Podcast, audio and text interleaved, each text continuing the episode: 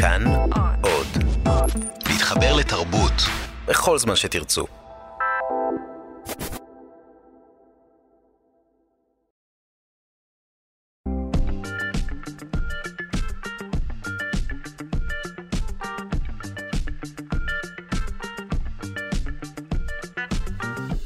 שלושה שיודעים. שלום לכם, הלילה זה קורה, היסטוריה ישראלית בחלל, החללית הישראלית בראשית נוחתת על הירח, וזה יקרה בין השעות 10 בלילה ל-11 בלילה. אתמול בוצע התמרון האחרון של החללית הישראלית בראשית שחגה סביב הירח לקראת הנחיתה. והלילה זה קורה, החללית הישראלית בראשית נוחתת על הירח. שלום לכם, אנחנו שלושה שיודעים בכאן תרבות תוכנית סיכום שבוע חגיגית. השבוע עסקנו בשלל ענייני מדע וידע לצד הבחירות כמובן, כמו למשל טיפול חדשני בזיהום שמנע את קטיעת הרגל של נפגע תאונת דרכים. שימו לב לטיפול החדשני שבעצם הוא תחליף לאנטיביוטיקה, שימוש בבקטריופאז'ים. שזה אומר וירוסים שזוללים חיידקים, וירוסים אוכלי חיידקים. האדם, אותו אדם שנפגע בתאונות דרכים, אה, לקה בזיהום, אה, ולכן השתמשו, אה, כשהאנטיביוטיקה לא פעלה עבורו, בווירוסים שאוכלים חיידקים, ואכן הדבר הזה הציל אותו. הפצע שלו נסגר, הגליד, הכאבים נעלמו, ותוך שבועיים הוא עמד על רגליו ויצא לביתו. הוא היה ממש לפני קטיעה של הרגל. אנחנו מיד נשמע את השיחה שערכנו עם דוקטור רונן חזן בעניין הזה, וגם התמונה הראשונה בעולם של חור שחור. תפורסם בימים הקרובים. למעשה היא פורסמה אתמול אה, בכנס, אה, ואנחנו שוחחנו לקראת התמונה הזו של חור שחור, שאגב, מדובר בחור שחור שנמצא במרכז גלקסיית שביל החלב שלנו. אנחנו שוחחנו בעניין הזה עם אה, מי שהיה בלונדון, פרופסור צבי פירן, וגם מדענים אמריקאים הנדסו לתאות גנטיות. אה, גנטית, סליחה, והפכו אותן ללבקניות, אה, מה שבעיקר, זה לא רק עניין שינוי הצבע כמובן, אלא מה שבעיקר מעיד על היכולות של מערכת עריכת הגנים קריספר, שמאפשרת לבצע שינויים לטווח רחוק. וגם uh, התגלה במוח שלנו איזה אזור שולט בפעולת האכילה, ונחשפו עדויות להתיישבות יהודית בבאר שבע לפני אלפיים שנה ועוד הרבה מאוד עניינים. העורך שלנו רז חסון, המפיקות הן uh, אלכסנדרה לויקר ליטי אמירן. על הביצוע הטכני די.ג'י אלון מקלר. תודה רבה ליגאל שפירא שמלווה אותנו. אתם מוזמנים להאזין לנו בכל זמן ובכל מקום באמצעות היישומון החינמי כאן. או D. אז אנחנו רוצים אה, להאזין לשיחה הראשונה שערכנו השבוע, אה, שהיא באמת בשורה אמיתית בכל מה שקשור למלחמה בחיידקים ובזיהומים. בישראל טיפול חדשני בזיהום שמנע את קטיעת הרגל של נפגע תאונת אה, דרכים. רופאים התכוונו לקטוע רגל של אה, אדם שנפגע בתאונת דרכים בשל זיהום, אבל החוקרים הצילו את הרגל באמצעות בקטריופאז'ים, הכוונה היא לווירוסים זוללי חיידקים, אה, שעוזרים לנו להילחם בזיהום חיידקי כשאנטיביוטיקה לא מסוגלת לעשות כן. מי שהיו אחראים לטיפול החדשני הם דוקטור אה, רונן חזן, אה, מיקרוביולוג וראש המעבדה לריפוי פאז'י בפקולטה לרפואת שיניים של האוניברסיטה העברית, ופרופסור רן נרפז מהמחלקה למחלות זיהומיות בהדסה עין כרם, בתמיכה של ראש המחלקה למחלות זיהומיות, פרופסור אלון מוזס ורופאים נוספים. בבית החולים הדסה, ולאחר הטיפול בווירוסים האלה, זוללי החיידקים, תוך כמה ימים ניכר שיפור משמעותי בפצע של המטופל שנסגר, הגליד והכאבים נעלמו. תוך שבועיים הבן אדם עמד על רגליו. אנחנו שוחחנו בעניין הזה עם דוקטור אה, רונן חזן, ראש המעבדה לריפוי בפאז'ים באוניברסיטה העברית בירושלים. בוקר טוב. טוב, אה, למד אותנו מה, מה, מה זה ה... יש וירוסים שאוכלים חיידקים? או במילים אחרות, יש וירוסים טובים? אז קודם כל כן. אה, היום יש בעיה נורא נורא קשה של אה, עלייה בעמידות לאנטיביוטיקות. מדברים על זה שב-2050 יותר אנשים ימותו ממחלות זיהומיות מאשר מסרטן או כל גורם רפואי אחר. ואחד הפתרונות הכי מבטיחים זה באמת לקחת את האויבים הכי גדולים אה, של החיידקים, האויבים הטבעיים, שזה אותם וירוסים שיודעים להרוג אותם בצורה מושלמת, ולהשתמש בהם כדי, כתרופה. בעצם כסוג של אה, אנטיביוטיקה. אז ספר לנו, מה הווירוס הזה עושה לחיידק? אה, כאן כתוב אה, אל מול מה שמוחזק בפניי שהם אוכלים אותם. מה קורה באמת? וירוסים זה אלמנטים גנטיים, וכנראה המחשבה היום שלכל תא בעולם, כולל התאים שלנו, יש איזה וירוס שיודע לתקוף אותו. זה בעצם אלמנט טפילי לחלוטין, יש בו DNA או, או RNA שהוא יודע להזריק אותם לתוך התא, הדבר הזה מתרבה, הופך מ-1 ל-100 או יותר ומפוצץ את התאים. וירוסים הם תאים לכל, אה, סליחה, חיידקים הם, הם תאים לכל דבר, וגם להם יש וירוסים שיודעים לתקוף אותם, שנקראים מפוצצי החיידקים, בקטריופאז'ים, או בקיצור פאז'ים. עכשיו, הסיבה שהם לא נקראים וירוסים זה פשוט סיבה היסטורית, כי הם התגלו בנפרד, ורק אחר כך הבינו שפאז'ים ווירוסים זה בעצם אותו דבר. זאת אומרת, לא, אלה, אלה, אלה וירוסים זוללי חיידקים. רק חוזר על כן, זה. כן, אוקיי. כן, בדיוק. ואפשר להגיד גם וירוסים שלנו זוללים את, כמו וירוס האבולה זולל את התאים שלנו, אפשר להגיד באותו, באנלוגיה. עכשיו, אוקיי. הרעיון הזה הוא לא רעיון שלנו, זה רעיון שבעצם היה עוד לפני עידן האנטיביוטיקות, היה חוקר אחד, אדם שאולי נמצא בראש רשימת האנשים שהגיע להם פרס נובל ולא קיבל אף פעם, חוקר בשם דרל, והוא גילה אותם, הוא פיתח אותם כתרופה, ולצערנו הרב בסופו של דבר נשכח, בגלל שהאנטיביוטיקות פרצו והצליחו בצורה פנומנלית. היום כשיש בעיה אז חוזרים לפתרונות האלה גם. עכשיו, מה שיפה בסיפור של פאג'ים, שזה פוגע בדיוק בדברים ש... שמיכל לוטם, שאנחנו אולי מכירים, היא... אה, אה, הפאז'ים נכנסים לסיפור של פרסונל מדיסין, שאתה מתאים בעצם טיפול מדויק ובדיוק לחולה שלך. מה, זאת אומרת? יש הרבה סוגים של וירוסים או שממש אפשר להנדס אותם? אה, קודם כל אפשר להנדס אותם, אבל הרעיון הוא שכל חיידק מותקף על ידי פאז' אחד. ולא רק זה, אתה יכול לעשות התאמה של הפאז' לחיידק. כמו שלקחנו זאב והפכנו אותו לדני ענק ולצ'יוואווה, אנחנו יכולים לקחת, או, או פרחים, עשינו domestication מה שנקרא, אנחנו יכולים לקחת את הווירוס ולשפר אותו מדויק על החיידק שהוצאנו נניח ממך אם אתה חולה. וואו. אז... אנחנו יכולים לקחת ולעשות התאמה כיום, אנחנו עושים את זה. ובאותו אה, צורה ש, שתמיד האדם ידע להשביח זנים, אנחנו יכולים להשביח את הווירוסים. אז אנחנו... עכשיו, היתרונות שלהם שהם הם בעצם אלמנט גנטי, בר שינוי, זאת אומרת שאנחנו יכולים לקחת ולשנות אותם, אם על ידי הנדסה, אם על ידי אבולוציה. אז אנחנו יכולים uh, באמת לקחת פאז'ים וגם uh, בעתיד או בהווה כבר לקחת אותם uh, מול תאים סרטניים בצורה מותאמת אישית? אז זה, כן, אבל זה סיפור אחר, זה לא פאז'ים כבר. אז זה, זה, זה וירוסים, ויש באמת תרפיה שחושבים לקחת וירוסים ולעשות. הבעיה זה למצוא וירוס שיזהה תא סרטן ולא תא רגיל. ויש כאלה, אני יודע. אבל אנחנו מתמקדים על, על פאז'ים שתוקפים אוקיי. רק את החיידקים, ואז הם גם לא יעשו כלום לבן אדם.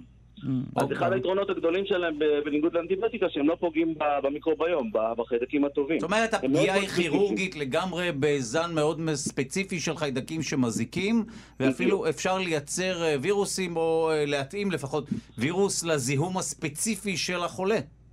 לגמרי, נכון. ואפשר לקחת את החולה ולעקוב אחריו. וביום שנוצר עמיד, ונוצרים עמידים, לפאז'ים נוצרים עמידים בדיוק כמו לאנטיביוטיקה, לקחת את העמיד הזה ולהתאים עליו פאז' חדש ולהילחם בו. וזה מה שעשיתם. עכשיו? לקחת... כן. זה כבר קרה עכשיו? כן. עכשיו שנייה, אם קודם היינו משחקים אה, דו-קרב מול חיידקים, אנחנו יורים באנטיביוטיקה, ואם פוגעים פוגעים ואם לא אז לא, היום אנחנו משחקים שחמט. היום אנחנו נותנים מהלך, החיידק עושה את המהלך שלו, עושה עמידות, אנחנו פאש חדש. וואו. הוא עושה את המהלך שלו, ואנחנו פאש חדש, עד שבסוף אנחנו נותנים את המהלך. עכשיו, זה, זה נשמע על פניו כ, כפתרון אה, מופלא והכרחי. איך זה שרק עכשיו אנחנו שומעים על זה? זו השאלה שתמיד שואלים אותנו. כן, אז, אבל ודאי, כי כל, זה לא מושג חדש. לא היה צורך. לא היה צורך. אנטיביוטיקות עבדו מצוין. היו ניסיונות בהתחלה שלא הצליחו. למרות שדרל, שסיפרתי עליו קודם, הצליח מההתחלה בצורה מופלאה. אבל הדבר הזה נשכח. אלי לילי למשל, חברת אלי לילי ניסתה לעשות כמה מוצרים ולא הלך לה. וגם לא היה את יכולות הסיקוונס או את יכולות המחקר שיש לנו היום. היום אנחנו יודעים לקחת ולבדוק, כי, כי כמובן שיש לזה חסרונות. פאש כזה יכול להוליך אה, גנים אה, לעמידות, יכול להוליך גנים אלימים. הרבה פעמים פאשים מעורבים באלימות של החיידקים. זאת אומרת שהם לא איזה אה, מלאכים טובים שבאים לעזור לנו. אבל אנחנו יכולים היום לברור את הטובים את הקטלנים ביותר, פאשים שאולי אפילו לא שורדים בטבע, כי הם כל כך קטלנים שהם הורגים את המאחסן שלהם ואז הם לא יכולים יותר להתרבות, אנחנו יכולים לשמור אותם במעבדה, במבחנות ולהשתמש בהם כל פעם. עכשיו אם תרצו אני יכול להרחיב על החולה הזה שהיה. אז זהו, אה, אה, טוב, במקרה הזה מדובר לגמרי במצב שבו כמעט קטעו, סליחה, לנפגע תאונת דרכים את הרגל. נכון. אז מה שאני אגיד, בעולם בסך הכל נעשו עד היום, אז בארצות של ברית המועצות לשעבר, במיוחד בגיאורגיה, כבר מאה שנה עושים את הטיפולים האלה בצורה שגרתית. ויש שם תיירות מרפא היום, אתה יכול לנסוע, אם אתה נורא רוצה, לנסוע לטיביליסי ולקבל טיפול שם במרכז מאוד נחמד שהיינו בו פעם. הבעיה שזה נעשה ללא FDA, ללא אישורים, ללא פרסומים באנגלית, הכל כזה, היום זה קצת יותר מסודר, אבל אז זה היה מאוד חפלף כזה, כן. במערב לא אהב.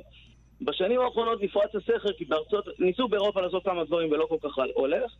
בארצות הברית פתחו עכשיו מרכז, טיפלו, הצילו את החיים של בן אדם ונפתח מרכז. הראשון בעולם המערבי. אנחנו יצרנו קשר עם המרכז הזה ואנחנו בשיתוף פעולה איתם. ומה שקרה, כמו שאתה אומר, הגיע חולה, אה, אה, פצוע, אה, פגוע בשני הרגליים שלו בתאונת דרכים מאוד קשה. עשו לו השתלה והשתלה הזדהמה בשני חיידקים ששניהם היו עמידים לאנטיביוטיקות. כן. ואז ניגשנו, ל... ניגשנו, זאת אומרת, פרופסור אמיר פז ואלון מוזס ניגשו למשרד הבריאות וקיבלנו אישור שנקרא קומפשנט. רוצה לומר, אם, אנחנו, אם אין מה לעשות, בואו ניתן מה שיש. אה, רחמים, מתוך רחמים. והפחד היה שהחיידק והחיידקים בעצם עולים בתוך העצם, וואנס הם עוברים את קו האגן, אז אמרנו, החולה הזה דינו נגזר.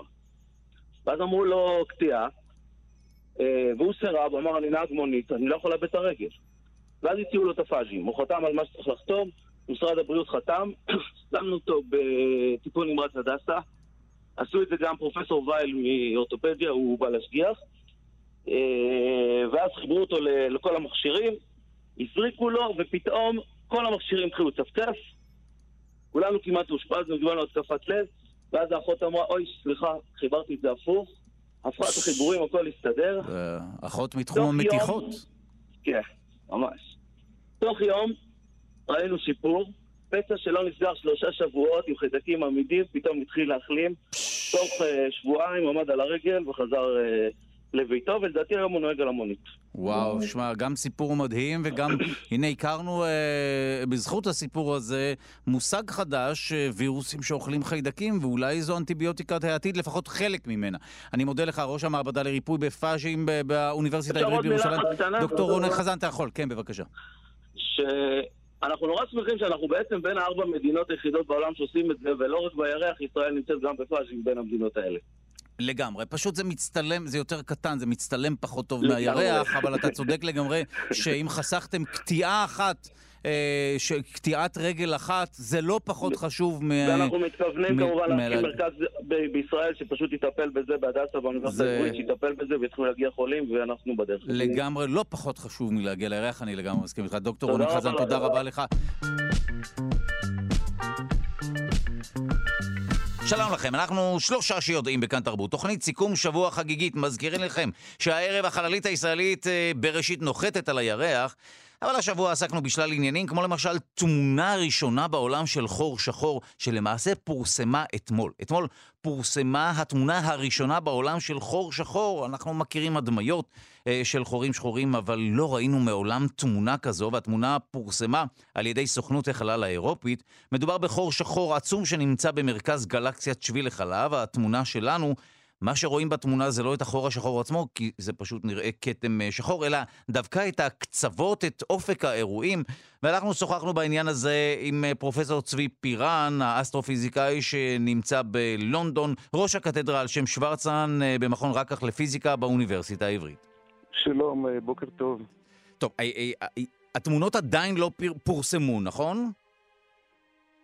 התמונות לא פרסמו, יש uh, הרבה מאוד uh, סימולציות וחישובים שמנבאים איך זה צריך לראות, להיראות, אבל uh, את התמונה האמיתית אנחנו נראה היום רק במסיבת העיתונאים. וואו, אז uh, uh, על פי uh, הסימולציות, איך נראה חור שחור מלבד כמובן שחור? קודם כל, ישנו גוש, ישנו כתם שחור במרכז התמונה, זה החור השחור עצמו.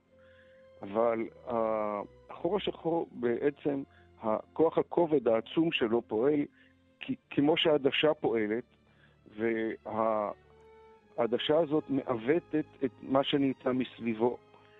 ולכן מה שיותר חשוב ומה שמעניין אותנו זה לא הכתם השחור שנמצא במרכז התמונה, אלא הצורות שיופיעו מסביב, ולפי הצורות שיופיעו מסביב נוכל ללמוד הרבה על התכונות של החור השחור, למשל השאלה שמאוד מרתקת, אה, האם החור השחור מסתובב, ואם הוא מסתובב, באיזה מהירות הוא מסתובב, ומה כיוון הסיבוב, ודברים כאלה. וואו, עכשיו, אני מבין שיש אה, אה, מושג שנקרא אופק האירועים, שתמיד מדברים עליו בהקשר של חורים שחורים, שזה הקצה של החור השחור, נכון? מה זה בדיוק? כן. אופק האירועים זה האזור, השפה של החור השחור, זה, זה בדיוק הקו שפנימה יותר אנחנו לא יכולים לראות.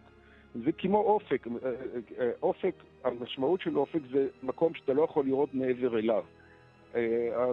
התוספת של המילה אירועים זה תוספת טכנית, אבל המשמעות הפשוטה לכל אחד מאיתנו, שפשוט להבין את הרעיון, האופק הזה הוא פשוט אופק שאי אפשר לראות מעבר אליו. אה, בניגוד לאופק הרגיל שאנחנו מכירים בכדור אה. הארץ, שהוא זז יחד איתנו ואנחנו יכולים לזוז ולראות מעבר לאופק, כאן האופק הזה הוא אבסולוטי, ובשום אופן אנחנו לא יכולים לראות מה שקורה, מתרחש בפנים. זה הכתם השחור שיהיה במרכז התמונה. עכשיו, אה, העובדה שיש חור שחור במרכז הגלקסיה שלנו מעידה בהכרח שזה חור שחור שמחזיק את כל הגלקסיה, הוא כמו המעין שמש של מערכת השמש, או שזה פשוט עוד אלמנט שנמצא במערכת, אה, בגלקסיה? לא, אה, לא, זה לא דבר ש... כמו השמש שמחזיק את הגלקסיה שלנו, כי החור השחור הזה הוא, כמה שהוא ענק, הגודל שלו הוא פי ארבעה מיליון יותר גדול מאשר השמש מבחינת המסה שלו, אה, המסה הזאת קטנה מאוד ביחס ליתר הגלקסיה. Mm. הוא משפיע רק על האזור של מרכז הגלקסיה, הוא לא משפיע אה, על האזורים הרחוקים של הגלקסיה, שבעצם מחזיקה את עצמה. בכוח הכובד של, של עצמה. אה, אז מהבחינה הזאת זה לגמרי שונה ממערכת השמש, וזה דבר שאנחנו עד היום לא ברור לנו, ואולי המדידות, התוצאות האלה ייתנו קצת אה, אור בכיוון התמונה הזאת, מה המשחק בין ההשפעה של החור השחור לגלקסיה, מה, מה בא קודם, הגלקסיה קודם, החור השחור קודם, מי משפיע על מי ואיך. ומתי התמונה תפורסם? התמונה תפורסם היום במסיבת העיתונאים, אה, שתתרחש במקביל בכמה ארצות, כי הפרויקט הוא, הוא פרויקט בינלאומי שמלוות, שמשתתפות בו הרבה מאוד ארצות. ויש פה הישג טכני עצום, מכיוון שהגודל של החור השחור הזה הוא קטן נורא. ומבחינה הזאת זה שקול ל- לראות מטבע של שקל בערך שנמצאת על הירח, ולזהות דבר כזה. טוב, אנחנו כמובן אה, נמשיך לעקוב, אה, אה, וודאי נשמח לשמוע מה היה במסיבת העיתונאים. אנחנו מודים למי שדיבר איתנו מאנגליה, מלונדון האסטרופיזיקאי פרופסור צבי פירן, ראש הקתדרה, על שם שוורצן, מכון רקח לפיזיקה באוניברסיטה העברית. תודה רבה. תודה, ויום טוב לכולנו. שלום לכם, אנחנו שלושה שיודעים בכאן תרבות. תוכנית סיכום שבוע חגיגית. מדענים אמריקאים הנדסו לטאות בצורה גנטית והפכו אותן ללבקניות, כך פורסם באתר ניו אטלס. המדענים הם מאוניברסיטת ג'ורג'יה, והם השתמשו בטכנולוגיית עריכת הגנים קריספר, שאנחנו מדברים עליה מדי פעם בתוכנית שלנו, ומתברר שהשינויים הגנטיים שנערכו בלטאות באמצעות קריספר נשמרים לטווח רחוק הרבה יותר ממה שחשבו עד כה. מה המשמעות של העניין הזה ואיך זה בדיוק אה, עבד? אה, אנחנו שוחחנו בעניין הזה עם דוקטור יונת אשחר, שהיא מומחית בהתנהגות בעלי חיים ממכון דוידסון, הזרוע החינוכית של מכון ויצמן למדע. שלום, שלום. טוב, אז מה עשו אז... ללטאות? בואי נתחיל מהלטאות עצמן, ואז נבין באמת מה המשמעות של המחקר הזה. אז לטאות האלה הן לטאות אנוליסט, משהו מאוד מאוד קטן כזה. אה, לטאות קטנות וחמודות, קצת דומות לחומץ שיש פה. אה, מה שהם הראו בעצם, אנחנו יודעים שקריספר יכול לעבוד על בני אדם, קריספר אה, משמש אצל יונקים כבר די הרבה זמן, מה שהם הראו שם זה שאפשר להשתמש בו גם בזוחלים, בלטאות ונחשים, אה, שזה לא הצליחו לעשות עד עכשיו. זה בעצם הלטאות המהונדסות גנטית הראשונות. אה, למה? מה, מה ההבדל המהותי? אז ההבדל המהותי שההפריה מתרחשת בדרך אחרת. בדרך כלל אה. כשמנסים uh, לעשות משהו עם קריספר, מנסים להנדס גנטית, אז uh, מכניסים את החלבונים האלה של קריספר. קריספר זה בעצם חלבונים ומקטעי DNA שמכוונים אותו למקום מסוים בגנום, ואז החלבון חותך את הגנום, זה מה שהוא יודע לעשות. אוקיי. Okay. ובדרך כלל מכניסים את המערכת הזאת, את קריספר, לזיגוטה, לביצית המופרית. אה, ואז אה, אתה מקבל עובר שבעצם, אה, שאצל כל, בכל התאים שלו יש את השינוי הזה בגנים. כי אתה שינית את זה בתא הראשון של העובר. וכאן okay? אוקיי? זה, זה אחרת? כאן זה הרבה יותר קשה, כי ללטאות יש מין מערכת משונה שבה הן, כשהן מזדווגות, הן שומרות את הזרע בתוך הגוף שלהן, ורק אחר כך יש הפריה, ולא ברור. בדיוק מתי יש הפריה, ואז כמעט מיד מתחילה להיווצר מעטפת סביב ה... Uh, בעצם הקליפה של הביצה. סביב העובר המתפתח, ואז ממש ממש קשה להזריק לתוכו דברים, וזה נהיה הרבה הרבה יותר מסובך בעצם למצוא את הרגע הזה שבו אפשר לעשות את זה. ובכל זאת הם עמדו עשו, במשימה. כן, בבקשה. כן, אז מה שהם עשו, הם אמרו, אנחנו נערוך קודם רק את הגנים של האימא. נעשה רק, רק את האימא. אה, בעצם נשנה, לא בביצית המופרט, אלא רק בביצית. ואז יהיה לנו אה, לטאות, אה, הם בחרו באמת לעשות את הגנים, ש, גן שגורם לאלבין או ללבקנות, כי זה פשוט מאוד מאוד קל לראות את זה, אם הם מצליחים, אז פשוט יוצא להם לטאה לבקנית, זה מאוד קל לראות וזה מאוד יפה. הם אמרו, אנחנו נשנה את זה בגנים של האימא, ואז הם לא היו לבקנים, אבל היו נשאים של הגן ללבקנות, ואז אנחנו נחליא אותם ויצא לנו אה, זיתות לבקניות. טוב, אני, אה, אבל ב... להפתעתם, כן. שנייה, להפתעתם, כבר בדור הראשון, לפני שהם עשו החלאה, כשהם ציפו רק שיהיו, שיהיו להם נשאים, כי הם ישנו רק את הגנים של האימא, 아, זה כבר, כבר היו להם ארבע, ארבע לטאות אה, לבקניות. וואו, מעניין. ומה שהם חושבים זה שהמערכת הזאת נשארה שם, כמו שאמרת, שהיא נשארת יותר זמן ממה שהם חושבים. וכשהביצית הופרטה, הם שינו גם את הגנים של האבא. בעצם נשארו שם בביצית, חיכו, חיכו, חיכו לזרע, המערכת קריספר חיכתה לזרע, וכשהזרע הגיע, שינו גם את הגנים שלו. אז זה אומר לנו באמת שקריספר עובד קצת שונה ממה שחשבנו, ונשאר בתאים יותר זמן ממה שחשבנו. אבל, אבל זה רלוונטי רק לתאות או לזוחלים, או שזה גם רלוונטי ליונקים? אז uh, השיטה שהם עשו היא רלוונטית ללטאות, אבל מה שזה מגלה לנו על קריספר, למשל על כמה זמן הוא נשאר בתא ומחכה לעוד גנים שיגיעו, uh, יכול להשפיע גם על מה שאנחנו עושים עם, uh, עם יונקים, אנחנו מזריקים את זה לתאים מסוימים, אנחנו יודעים שזה לא נעלם מיד, אלא זה יכול לחכות שם ימים ואולי יותר. פש, ו- רגע, אני מנסה להבין, נשמע על פניו שקריספר זו מערכת שהיא יחסית... בטוחה אה, אה, מבחינת, אה, או בכל מה שקשור לדיוק בפעולה שלה? זאת אומרת, האם היא לא... היא מדויקת יחסית, אבל כן. הגנום שלנו כל כך גדול. העניין הוא שמה שהיא עובדת על, על עיקרון מאוד פשוט. מכניסים, יחד עם החלבון הזה, שפשוט יודע לחתוך DNA, מכניסים מקטע DNA, כן. שאומר לו איפה לחתוך. המקטע הזה הוא, הוא דומה למקטע מסוים שאנחנו רוצים לחתוך, והוא מכוון אותו רק שם תחתוך. אוקיי, מעניין. הבעיה היא שהגנום שלנו מאוד מאוד גדול, ויכול להיות שבמקום אחר בגנום יש רצף שהוא לא בדיוק הרצף הזה, אבל הוא מספיק דומה לו, כדי שקריספר תעבוד גם עליו. והיו כמה מחקרים שהראו שיש הרבה מה שנקרא off site, זאת אומרת אה, מוטציות וחיתוכים שנעשו לא במקום שרצו, אלא במקומות אחרים. אז קריספר היא מדויקת, אבל היא לא מדויקת עד כדי כך שהיא ממש אה, נחשבת לבטוחה. כי עדיין לא פתרו את הבעיה שלפעמים היא חותכת גם מקומות שאנחנו 아, אה, לא רוצים וואו. שתחתוך. זאת אומרת, זה עדיין לא בטוח לשימוש עבורנו, אבל בעתיד זה ודאי יהיה אפשר לדייק את הפעולה שלה. ונוכל... והרבה מאוד עובדים על זה כרגע. וואו, כן, זה... זה יהיה הגביע הקדוש בכל מה שקשור באמת לשינויים גנטיים אה, ש... של ריפוי כמובן, ש...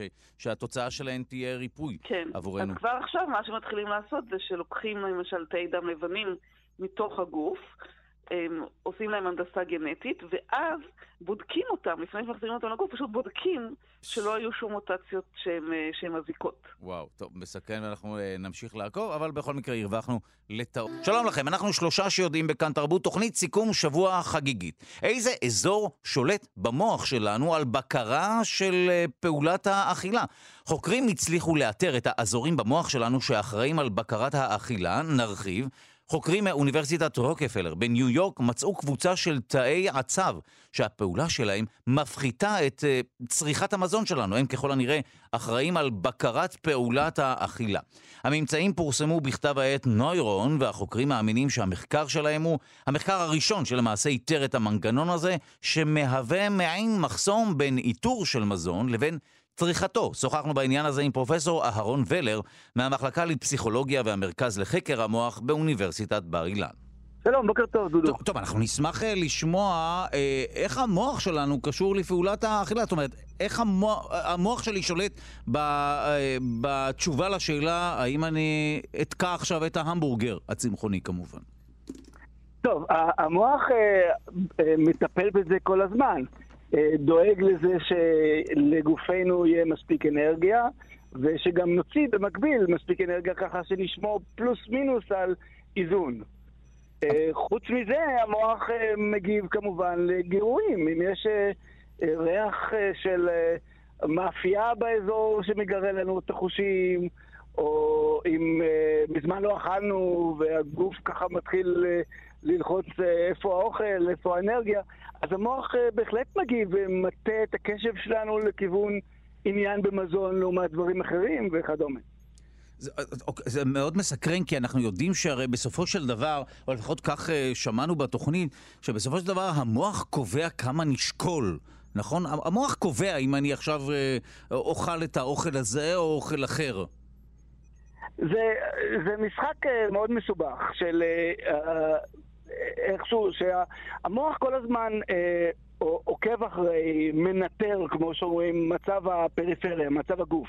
אז יש לו אה, מעקב אחרי אה, משק השומנים והסוכרים, ואיך האוכל עובר במה, במערכת העיכול, ויש קולטנים במוח שחשים את הרמות של נגיד אינסולין, שהוא משקף כמה גלוקוז נכנס, כמה סוכר, יש הורמון בשם לפטין, שמשקף את משק השומנים, וגם כן כמה אכלנו. אז המוח כל הזמן, אה, הוא אה, יודע מה מצב הגוף, ובהתאם, אה, איכשהו משפיע עלינו במודע ולא במודע, אה, להתעסק יותר או פחות עם אוכל.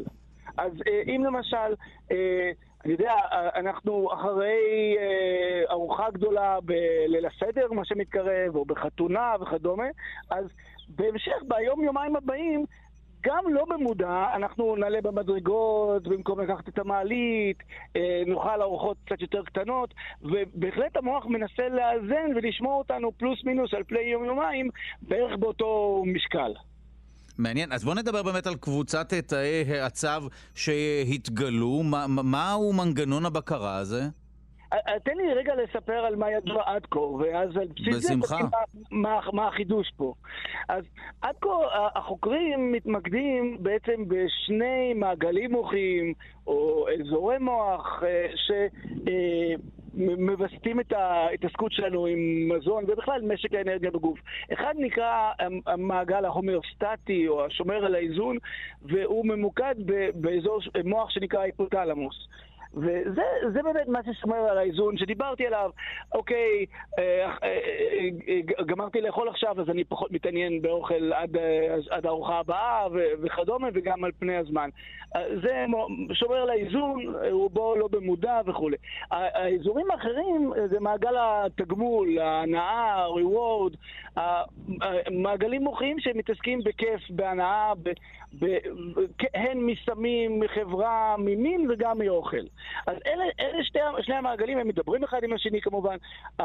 אתה יכול להיות שבע ואז מגיע קינוח ופתאום יש מה שנקרא קיבה שנייה. זה המעגל המוחי של התגמול או ההנאה. עכשיו החוקרים החדשים... כן, שוב רק נגיד אה, קיבה שנייה כמטאפורה כמובן. כמובן. נכון? כן, כן, זו, הצורך שלנו לפנות, תמיד יש מקום לקלוריות אה, מטורפות בסוף ארוחה. היום לצערנו, בעבר זה היה הכרחי. בדיוק, אז חושבים שפה מדובר במנגנונים שקשורים לכיף, להנאה, לתגמול, שמתגברים על הסיגנל ההומרסטטי, המאזן הזה של אוקיי, אני שבע.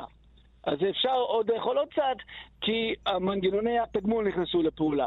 ובגדול הם עובדים יחד כמובן, עם האוכל טעים, אז יש תגמול וכולי.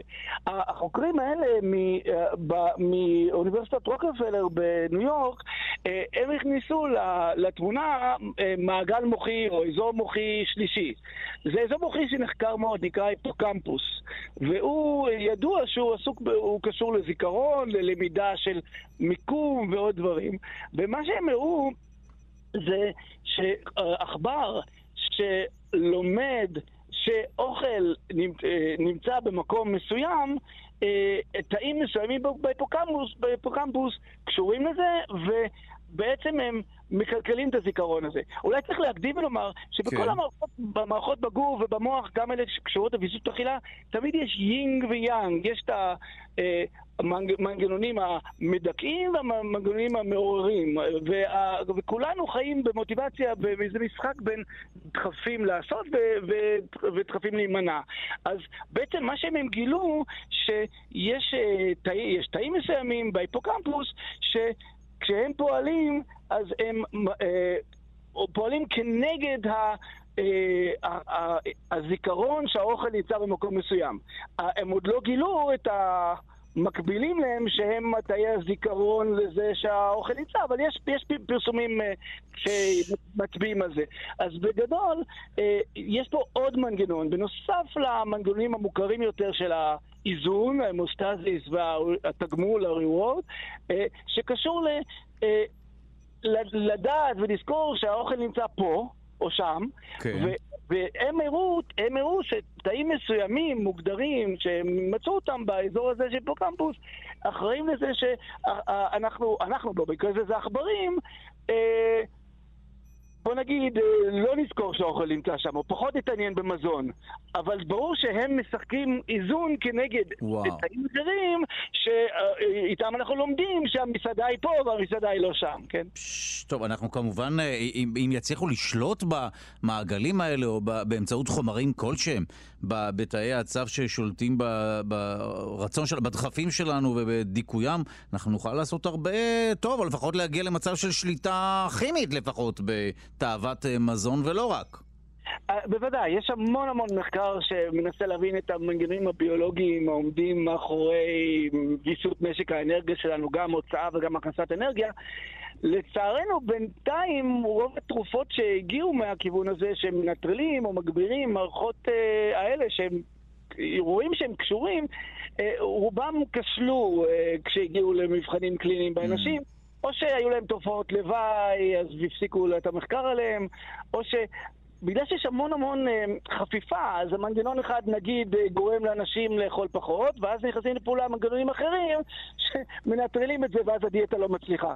אז אה, יש היום קצת תרופות בשוק שמבוססות על באמת הבנת הביולוגיה, המנגנונים המוחיים, ויש להם יש תקווה איתם, אבל בסך הכל אה, העסק מאוד מסובך עם הרבה המנגנונים שמפצים אחד לשני, ואנחנו ממש עוד לא שם לצערנו.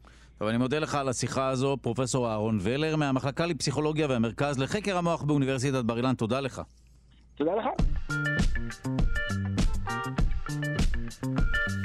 שלום לכם, אנחנו שלושה שיודעים בכאן תרבות, תוכנית סיכום שבוע חגיגית. התרגשות גדולה לקראת הערב, החללית הישראלית בראשית נוחתת בירח, אתם כמובן מוזמנים לעקוב, זה יקרה בין תשע לעשר בלילה. אבל השבוע עסקנו בעוד עניינים, כמו למשל, לראשונה נחשפו עדויות להתיישבות יהודית בבאר שבע לפני אלפיים שנה. זאת אומרת, מסוף אה, תקופת בית שני. בחפירה הארכיאולוגית בסמוך לכניסה הצפונית לבאר שבע, התגלו עדויות לחיים היהודיים שהתנהלו במקום בעבר, ובין הממצאים המסקרנים כלי גיר, שרידי מגדל תצפית ונר עם עיטור של מנורה, מנורה שלה תשעה קנים. על פי החוקרים מדובר באחת ההופעות הקדומות המוכרות למחקר של מנורה כעיטור. ואנחנו שוחחנו אה, בעניין הזה עם מי שהיה מנהל שותף לחפירה הזו, החוקר ברשות העתיקות, דוקטור דניאל ורגה. שלום, בוקר טוב. אז בואו ספר לנו מה מצאתם שם, אתה ודאי תתאר את זה טוב ממני, כי אני קראתי כמובן את התחקיר, אתה ראית את זה, ניהלת את המקום. כן, אה, בעצם מה שנחשף כאן זה יישוב אה, קטן בתקופת אה, בית שני, מסוף תקופת בית שני, שבמרכזו מגדל שהתנסה ככל הנראה לגובה של כעשר מטר, שלוש קומות, ומסביבו מבנים נוספים, מבני מגורים, מתקני תעשייה, מתקני בישול, חציבות בתת הקרקע, כל מה שנלווה ליישוב פעיל. אז על, על מה זה מעיד? זאת אומרת, איך החיים נראו באותה תקופה, רגע לפני שנדבר באמת על הנר המעוטר, אה, לפי הערכה שלך? זה יישוב אה, קטן, אזור אה, ספר. בעצם מה שמיוחד ביישוב זה מיקומו. עד כה היו ידועים יישובים מאותה תקופה עם אוכלוסייה יהודית עד הקו של להב ודרום הר חברון, באופן גס, כביש 30 ו... אחד של היום. ובעצם כאן יש לנו עדות אה, חד משמעי על אה, התיישבות יהודית מאותה תקופה, כפי שציינת אה, בפתיח, עם כלים שאופיינים לאוכלוסייה יהודית. עכשיו, אני מבין שהמנורה שנמצאה כעיטור על הנר, יש לה תשעה קנים, נכון? כן, מה זה אומר, שצריך לתקן את סמל המנורה של כנסת ישראל ומדינת ישראל? לא הייתי הולך עד כדי כך, אבל בעצם מצאנו מספר רב של נרות שמן, כן. אה, אופיינים לתקופה, ובהם עיטורים, אה, מגוון עיטורים, ביניהם עיטורים של אה, שבעת המינים, וגם על אחד מהנרות מנורה עם בעצם שמונה קנים בשמש. זאת אומרת שמה, היו הרבה סוגים של מנורות, אנחנו מכירים חנוכיה, אנחנו מכירים מנורה עם, עם שבעה קנים, זאת אומרת, היו הרבה כן, סוגים? על... אותו סוג של מנורות בעצם שאנחנו קוראים לה אה, אה, נר דרום, זה סוג נר שהיה אופייני אה, לתקופה של בין המרידות, כן? כן. בשנת 70 ל-135. יכול להיות שהתחיל טיפה לפני, אבל אופייני לתקופה הזאת. יש מגוון הופעות של נרות, של מנורות, שבע קנים, בדרך כלל של שבע קנים זה הרבה יותר נדיר אה, תשעה קנים. עכשיו, אה, איפה אפשר לראות את הממצאים המרתקים האלה? האם הם אה, פתוחים לציבור הרחב? הציבור יוכל לראות ביום היום. שני. היום. כן, היום. היום. בין השעות שלוש וחמש אחרי הצהריים, חלק גדול מהממצא הייחודי יוצג לקהל יחד עם האתר. טוב, אני מודה לך על השיחה הזאת, דוקטור אה, דניאל ורגה, מי שניהל את החפירה אה, וחוקר אה, שותף, חוקר ברשות העתיקות. תודה רבה לך. שלום לכם, אנחנו שלושה שיודעים בכאן תרבות תוכנית סיכום שבוע חגיגית. לפני שבוע בדיוק נערך הגמר הגדול של התחרות הארצית רובו קאפ ג'וניור, תחרות רובוטיקה שמתקיימת זו השנה השמינית. ומי שערכה את התחרות השנה היא אוניברסיטת בר אילן. השנה השתתפו בתחרות כ-20 תיכונים וחטיבות ביניים ברחבי הארץ, שהתחרו בשלושה ענפים. משחק כדורגל של שני רובוטים מול שניים אחרים, ריקוד של רובוטים והצלה של רובוטים, זאת אומרת הצלת אנשים על ידי רובוטים. ואנחנו אה, שוחחנו עם אה, מי שייצגו את ישראל בתחרות הבינלאומית באוסטרליה בעניין הזה, כי הם הגיעו למקום הראשון, שלושה, שוחחנו עם שלושה. אורי לוי, בן 15, נציג הקבוצה הזוכה בקטגוריית הכדורגל, ארבל עוז, כשהוא כמעט בן 14, נציג הקבוצה הזוכה בקטגוריית ביצועי במה וריקוד, ואופק נווה, בן 16 וחצי, נציג הקבוצה הזוכה בקטגוריית רובוטים דמויי אדם, הנה השיחה. שלום לאורי לוי. שלום. שלום, שלום לארבל עוז. שלום. ושלום לאופק נווה. היי, שלום. היי, אז כולם אה, נמצאים על הקו. אז בואו נתחיל מאורי לוי, שהוא uh, בן 15. Uh, אה, אתה זכית, או אתה נציג הקבוצה שזכתה בקטגוריית הכדורגל. אז בוא ספר לי uh, מה, מה בדיוק עשיתם כדי לזכות. אז uh, אני והקבוצה שלי, ליאור בן אליעזר וטל שגב, uh, מבית הספר רון ורדי למחוננים מראשון לציון, uh, בעצם השתתפנו בתחרות של כדורגל למשקל קל. בתחרות הזאת היה לנו המון הגבלות. היה לנו הגבלה מבחינת משקל הרובוט עד לקילו 100. זאת אומרת, אה, רובוט ב... שמסתו קילו אה, ומאה גרם, הוא צריך לשחק כדורגל? עד קילו ומאה אה, גרם. אוקיי. זה הגבלה מטורפת. זה שוקל פחות מבקבוק מים. אז מה עשיתם? או, אז בעצם כשאתה בונה דבר כזה, אתה צריך לחשוב על הדרך הכי יעילה והכי ממוקדת לבנות אותו. הכדור עצמו הוציא אותות של IR, כמו השאלות בטלוויזיה, בעצם אינפרארד, אז השתמשנו במספר חיישנים בשביל לזהות את המיקום של הכדור.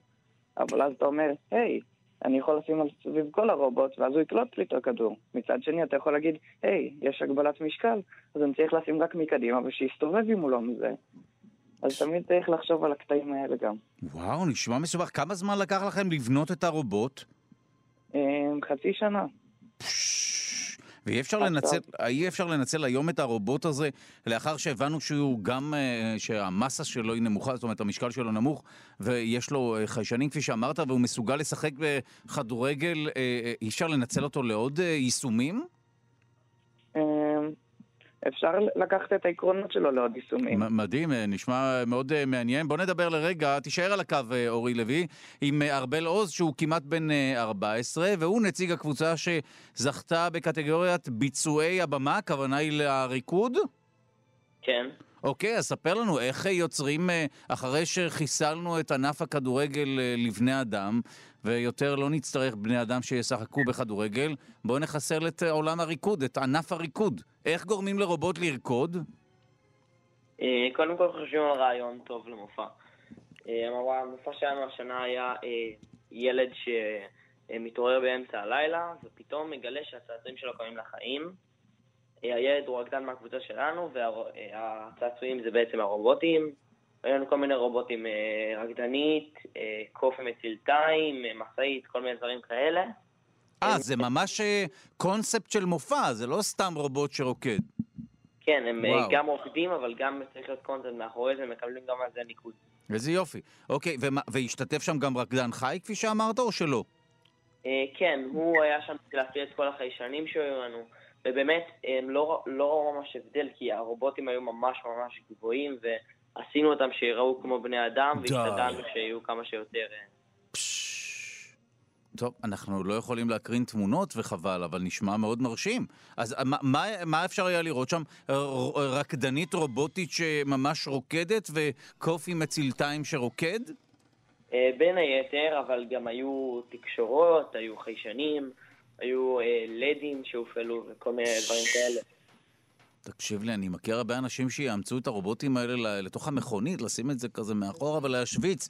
את רוצה... תזמין אותו אליך לאחד ההופעות שלך, אה, לרקוד איתו. ההפך, אני צריך להיות מוזמן להופעות שלהם. אה, ארבל, זו לא הפעם הראשונה שאתה זוכה, נכון? בתחרות הזו.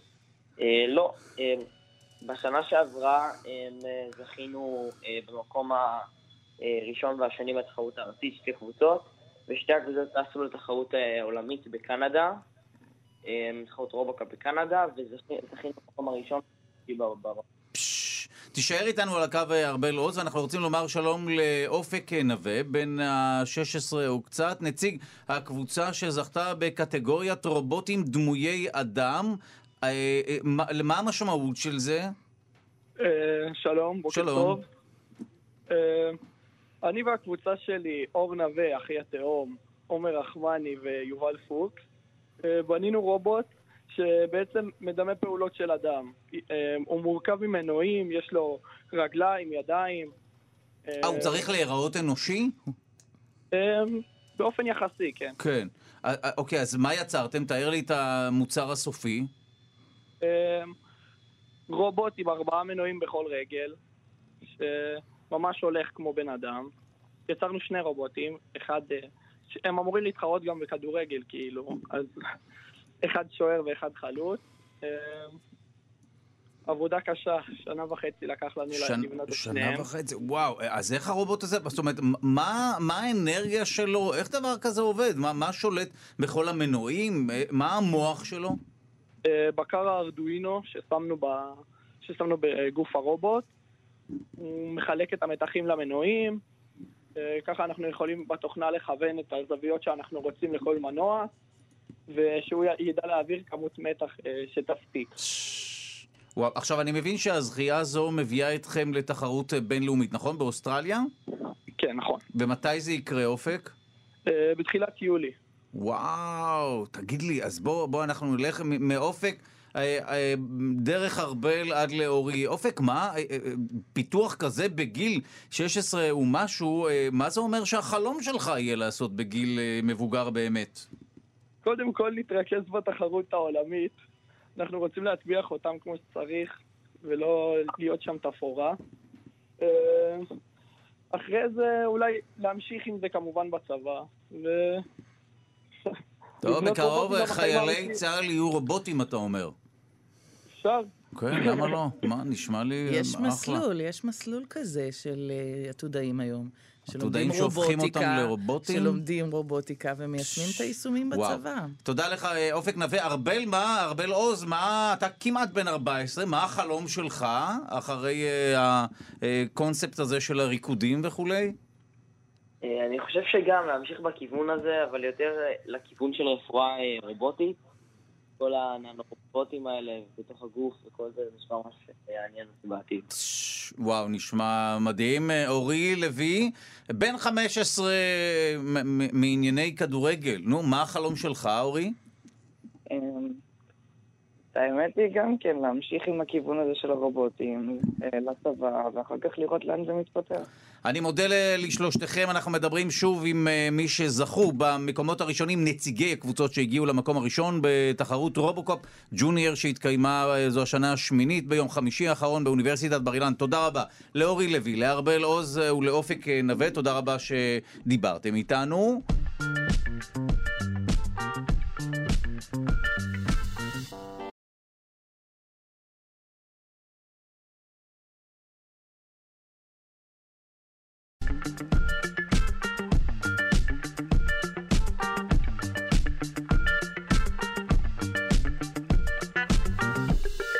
שלושה שיודעים. שלום לכם, שעה שנייה של תוכנית סיכום שבוע חגיגית של שלושה שיודעים כאן בכאן תרבות. אנחנו מזכירים לכם שהלילה היסטוריה ישראלית בחלל. החללית הישראלית בראשית נוחתת על הירח, זה יקרה בין השעה 10 ל-11 בלילה. אתמול בוצע בהצלחה התמרון האחרון של אה, בראשית שחגה סביב הירח לקראת הנחיתה, והלילה זה קורה, כל העיניים נשואות לעבר הירח. אה, אנחנו כמובן אה, נעדכן. אנחנו השבוע עסקנו בעוד עניינים מלבד החללית הישראלית בראשית, שכל המפעל הזה מתכנס לכדי מה שיקרה היום בלילה.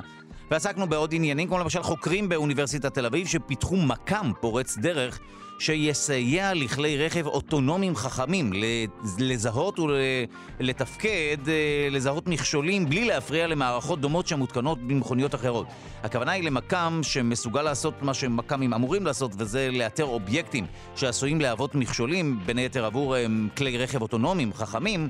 אבל המקם הזה אה, פועל ברוחב פס מאוד קטן, זאת אומרת הוא צורך מעט מאוד ונותן לנו הרבה מאוד. אנחנו שוחחנו בעניין הזה עם פרופסור פאבל אה, גינסבורג מבית הספר להנדסת חשמל, מיד נשמע את השיחה הזו, וגם שוחחנו עם פרופסור רן ברקאי על מחקר השוואתי ראשון מסוגו בעולם שנערך על ידי חוקרים מאוניברסיטת תל אביב, שעוסק בשאלה האם לניאנדרטלים ולממוטות היה מטען גנטי דומה, מטען גנטי שקשור להסתגלות לתנאי קור.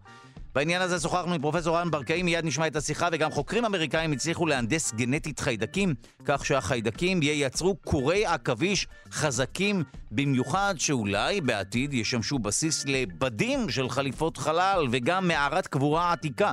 של אחת ממלכות מצרים התגלתה בדרום אה, סקרה במצרים אנחנו שוחחנו בעניין הזה עם האג'יפטולוגית אה, דוקטור אה, רחלי שלומי חן, שמיד נשמע את, ה, אה, נשמע את השיחה שערכנו איתה, והאם את הדלק של העתיד ייצרו עבורנו סרטנים? שיחה שערכנו עם דוקטור עדי לוי ועוד עניינים. העורך שלנו רז חסון, המפיקה היא אלכסנדרה לויגר. על הביצוע הטכני די.ג'י אלון מקלר. תודה רבה ליגאל שפירא שמלווה אותנו. אתם מוזמנים להאזין לנו בכל זמן ובכל מקום באמצעות היישומון החינמי. כאן אודי. אז אנחנו רוצים לעבור לשיחה הראשונה שנשמע בשעה הזו.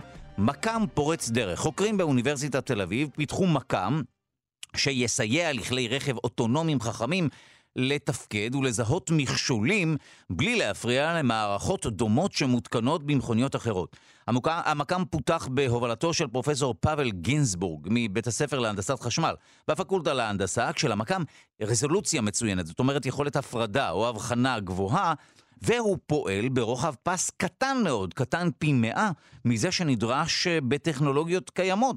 ולכן מערכת כזו אה, יכולה להתריע בקלות על ילד שמתפרץ חלילה על הכביש, בלי שהמערכת הזאת תפריע למערכות דומות שמותקנות במכוניות אחרות. במחקר הזה השתתף הדוקטורנט ויטלי קוזלוב מהמעבדה של פרופסור פאבל גינסבורג, והמאמר uh, שעוסק במחקר פורסם בכתב העת Nature Communications. שוחחנו בעניין הזה עם פרופסור פאבל גינסבורג. אה, שלום, בוקר טוב. אז אנחנו נשמח לשמוע מפיך אה, מה מהות המקם שפיתחתם.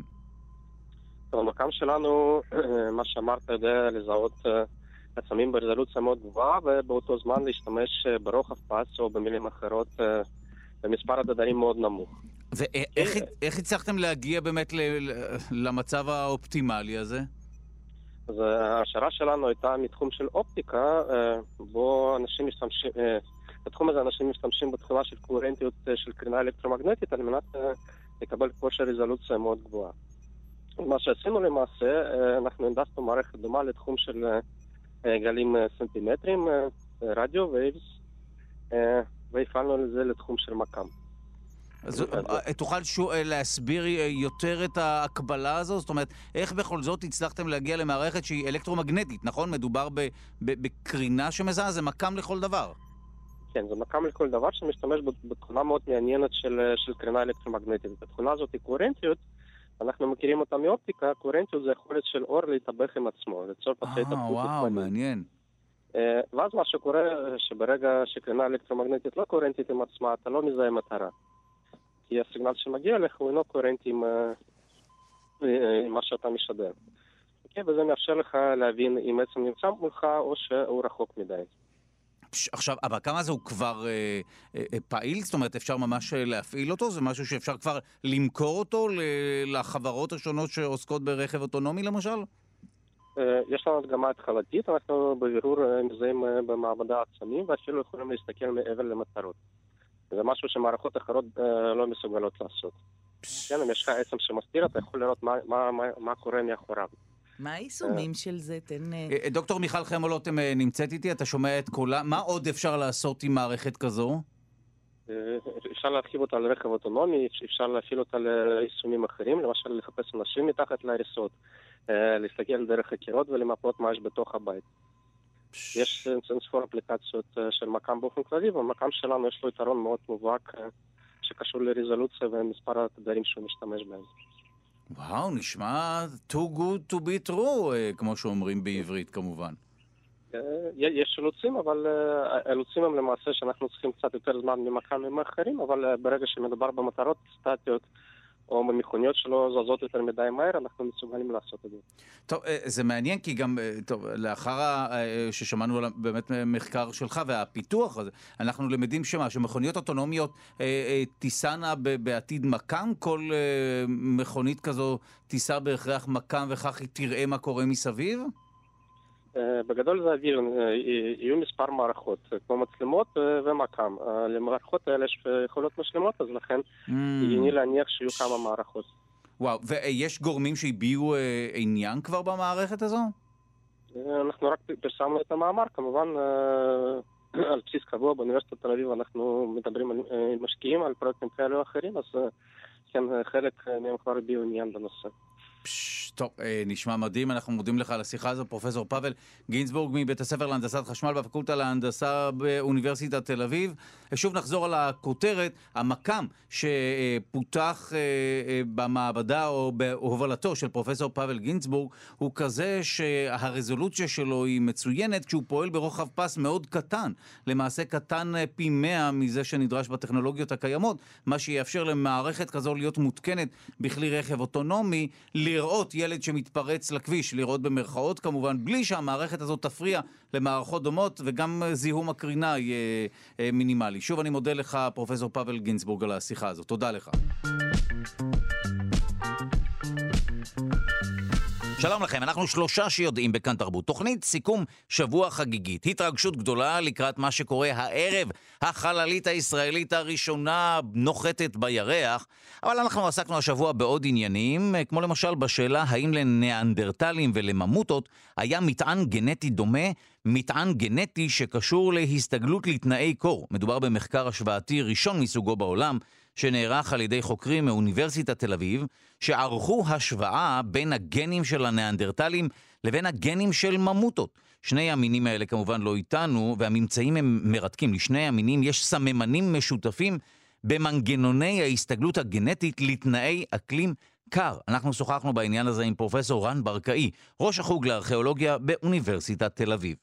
בוקר טוב, אהלן. טוב, אנחנו נשמח לשמוע קודם כל מה בדיוק עשיתם ומה המשמעות של הממצאים האלה. מה שעשינו זה משהו לא כל כך מסובך הפעם, פשוט באנו עם שאלה חדשה ועם רעיון חדש שאף אחד לא בדק קודם. את הבדיקות הגנטיות של ה-DNA אה, עשו כבר לפנינו, לא אנחנו עשינו, אנחנו לא גנטיקאים. אה, חלקים רצפים מה-DNA של, גם של הניאנדרטלים וגם של ממוטות מוכרים. אף אחד לא טרח להשוות ביניהם ולשאול את השאלה, האם יש דמיון? השאלה בדבר הדמיון נובעת מכך שלשני מיני בעלי החיים האלה, גם ניאנדרטלים וגם ממוטות, היה אב קדמון, לא משותף, אה, אב קדמון נפרד, שהמקור שלו אפריקאי. האב הקדמון הזה, גם של ממוטות וגם של ניאנדרטלים, הגיע מאפריקה לאירופה בשלב מסוים. אה, אנחנו רצינו לבדוק האם אותם אבות קדמונים הושפעו בצורה דומה מהאקלים של אירופה. מעניין, זאת אומרת, השפעה גנטית של אקלים. התאמות לאקלים. מעניין. ה-DNA, הגנים משתנים אה, גם בהתאם למצב האקלימי, בדרך כלל קוראים לזה אפיגנטיקה, שינויים בגנים שעוברים הסתגלות לתנאי אקלים ומועברים בהורשה. אלה לא גנים ש...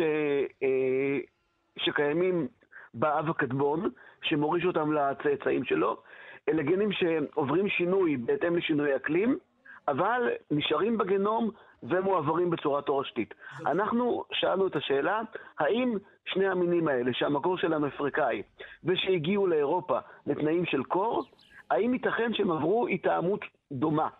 אה, אחת הסיבות לשאלה הייתה כי ידוע שגם לממוטות וגם לבני אדם ניאנדרטלים היה גן שפעל לטובת שיער בהיר, בחלק מהמקרים שיער ג'ינג'י. שמה היתרון. שזה נותן לבעל החיים או לאדם במקרה הזה? קליטה יותר טובה של קרינת השמש, כשיש פחות שמש, ושל ויטמין D. כלומר, ידוע שהיו ניאנדרטלים ג'ינג'ים והיו ממוטות ג'ינג'יות. אין, אין בני אדם ג'ינג'ים ואין פילים ג'ינג'ים באפריקה. זו תופעה אירופאית. זאת... ולכן רצינו לבדוק האם מדובר גם בגנים דומים, ולא רק בתוצר דומה של גנים. אז רגע, אז אה, פרופסור רנברקי, אנחנו מנסים להבין, אה, אה, אתה אומר שגם לממוטות וגם לניאנדרטלים היה אב קדמון, לא משותף אבל, אנחנו מדברים על אב קדמון ניאנדרטלי ואב קדמון... פילי. של, כן, בדיוק, פילי, כשבמקור לא היו להם את המוטציות או את המבנה... את ההתאמה לתנאי קור, כן. נכון, אבל אתה אומר שההתאמה לתנאי קור איכשהו יצרה איזשהו טריק גנטי דומה בין, בין היצורים האלה, וזה מאוד מסקרן. האם זה בהכרח... היה אמור להיות כך? זאת אומרת, אני מבין ש... לא, לא, לא, ודאי שלא, ודאי שלא, זה מאוד הפתיע אותנו, אבל יש, יש, תראה, אנחנו לא גנטיקאים. אנחנו השווינו את הידוע בענייני הגנום של ממוטות וגנום של ניאנדרטלים, ויש שלושה גנים ספציפיים שיש סיכוי, לדעתנו לא רע, אבל לא ודאי, שהם גנים דומים גם בניאנדרטלים וגם בממוטות, שהם תוצאה של התאמות לתנאי קור. אנחנו פרסמנו את המאמר בעיקר כדי לעודד גנטיקאים לחקור את זה לעומק, כי אנחנו לא גנטיקאים, אבל באופן ראשוני מדובר באותם גנים. אצל ממוטות ואצל ניאנדרטלים, ואלה גנים חדשים, רגע, כן. שאין אותם בגנום של הפילים. אנחנו מכירים את הגנום של הפילים, של האבות הקדמונים של הממוטות, ואין שם את הגנים האלה. אנחנו לא מכירים את הגנום של האבות הקדמונים של ניאנדרטלים, עדיין. אה, אה, אם אה, מתישהו יצליחו להפיק גנום של הומו ארקטוס, ויראו שגם בו אין את הגנים האלה, זה יהיה בינגו רציני. טוב, אם אתה עוקב אחריי. איך, ודאי, איך, אתם, איך הגעתם בכלל ל-DNA של ניאנדרטלים? לא אנחנו הגענו, כי בלבנט לא, אין שימור טוב של DNA של ניאנדרטלים בגלל תנאי היובש. אבל הצליחו, אה, אה, הצליחו מדענים בעולם בעשר השנים האחרונות להפיק DNA משרידים של ניאנדרטלים ו, אה, ולרצף חלק מהגנום ולהעלות על חלק, חלק מהגנים, ולכן יש בספרות את החומר הזה. זאת אומרת שהאם אפשר להסיק מסקנה מהמחקר ההשוואתי הזה, ואולי לגלות גם אצלנו היום, אצל בני האדם אה, דהיום, לא רק ניאנדרטלים ובעלי חיים, אה, טריקים גנטיים או מקטעים גנטיים דומים שעוזרים לנו להסתגל למציאות מסוימת? ודאי וודאי, בוודאי, ועושים את זה כל הזמן. בהחלט. אבל תראה, העניין עם ניאנדרטלים וממוזות הוא מעניין, גם בגלל ששניהם נכחדו כבר כך שזה לא פוגע ברגשות של אף אחד שהוא, שהוא, שהוא דומה למישהו, או או הוא עבר הסתגלות. דבר שני, שאלת לגבי המשמעות של המחקר, המשמעות של המחקר בעיניי היא שיש דמיון רב בין בני אדם לבין ממוטות. הדמיון הזה בעיניי לא נסתר מעיני הניאנדרטלים וגם כנראה לא מעיני הממוטות, ואני חושב שבעבר שלנו הרחוק הייתה קרבה הרבה יותר גדולה בין בני האדם לבין, לבין בעלי החיים שהם חלקו איתם את, ה, את, ה, את העולם, וזה לקח שכדאי מאוד לקחת ל, ל, ל, ל, לתשומת הלב, בעיקר בגלל המצב של הפילים היום. אני מאוד מקווה שהמחקר הזה יעזור לבני אדם להבין שבני משפחת הפילים ובני משפחת האדם, הם, יש ביניהם דמיון רב, הם חלקו בתי גידול הרבה מאוד שנים, ולכן יש לנו אחריות כלפי בעלי החיים האלה. טוב, אה, זו מסקנה שהיא מתאימה בול להרבה מאוד ערכים שאנחנו אה, אה, בין היתר גם מאמינים בהם. אני רוצה רק לחזור ברשותך למנגנון עצמו. כשאנחנו מדברים על שינוי גנטי שעוזר לנו להסתגל לקור, אין הכוונה לכך שהגוף מייצר מוטציה, אלא שנוצרות מוטציות אקראיות, והטובות ביותר שורדות, או מעניקות יתרון למי שנוצרת אצלו המוטציה, נכון? בהחלט, בהחלט. זהו, כי, זה קצת מבלבל, ובכל זאת במחקר ההשוואתי, נחזור על הכותרת, אה, שערכו החוקרים מאוניברסיטת תל אביב, בין היתר פרופסור רן ברקאי, שאנחנו מדברים איתו כרגע, אה, התגלו מנגנונים גנטיים אה, דומים בין ניאנדרטלים לבין ממוטות, שלא היו באב הקדמון של כל אחד מהם. כנראה, כנראה. אצל ממוטות לא היו, אצל, אצל, אצל, אצל ניאנדרטלים אנחנו עוד לא יודעים. פש, טוב, אנחנו אבל- מודים... כן, בבקשה. לא, לא, בסדר גמור. לא, לא, זה היה מרתק. אני רוצה להודות לך, ראש החוג לארכיאולוגיה באוניברסיטת תל אביב, לא. פרופסור רם ברקאי, אז לשעבר. כבר לא ראש החוג, כן. אז תודה. כבר לא. אוקיי, הודחת. ביי, להתראות, תודה רבה. לא, סיימתי, לא, ביי לא, ביי. בסדר גמור. שלום לכם, אנחנו שלושה שיודעים בכאן תרבות, תוכנית סיכום שבוע חגיגית. אני דודו ארז, ואנחנו עוברים אל שיחה שערכנו השבוע עם דוקטור שמוליק היטח, ביולוג מומחה לקורי עכביש ומנהל טכנולוגיה בחברת CVX Material Science. מדוע שוחחנו איתו? כי נתקלנו בידיעה הבאה, שימו לב, חוקרים אמריקאים הצליחו להנדס גנטית חיידקים, כך שהחיידקים ייצרו קורי עכביש משודרגים. זאת אומרת, קורי עכביש חזקים במיוחד. שוב, לא הכבישים ייצרו את הקורים הללו, אלא דווקא חיידקים. בעתיד, ככל הנראה, קורים כאלה ישמשו בסיס לבדים של חליפות חלל. החוקרים הם מאוניברסיטת וושינגטון בסנט לואיס בארצות הברית, והמחקר יוצג באספה האמריקאית לכימיה האמריקאית אה, 2019. שוב, שוחחנו בעניין הזה עם דוקטור שמוליק איתך, שקצת הרגיע אותנו והסביר לנו שלא מדובר בקורי עכביש, אלא רק באבני היסוד של קורי העכביש. הנה השיחה. בוקר טוב. טוב, אנחנו uh, רוצים להבין קודם כל מה סוד כוחם של קורי העכביש, ואז נעבור לקורים שבעצם מיוצרים לא על ידי עכבישים. בסדר גמור. אז uh, אני קצת מבין בנושא, אני אתן קצת רקע על קורי עכביש. Uh, אף על פי שנדמה לנו שהם קורים מאוד עדינים וחלשים, שניתנים לקריאה בקלות, לא כך הדבר. מסתבר שכשלוקחים את הכורים האלה ומשווים אותם פר קוטר, פר משקל לחומרים אחרים, אנחנו מגלים שהם החומר החזק בעולם, לא רק מקרב החומרים הטבעיים, אלא מקרב כלל החומרים בכלל. וואו, זאת אומרת שהעובדה שאני מטאטא מסוגל לנקות קורי עכביש, זה לא אומר כי פר יחידת אה, נפח מדובר בחומר שהוא חזק מאוד.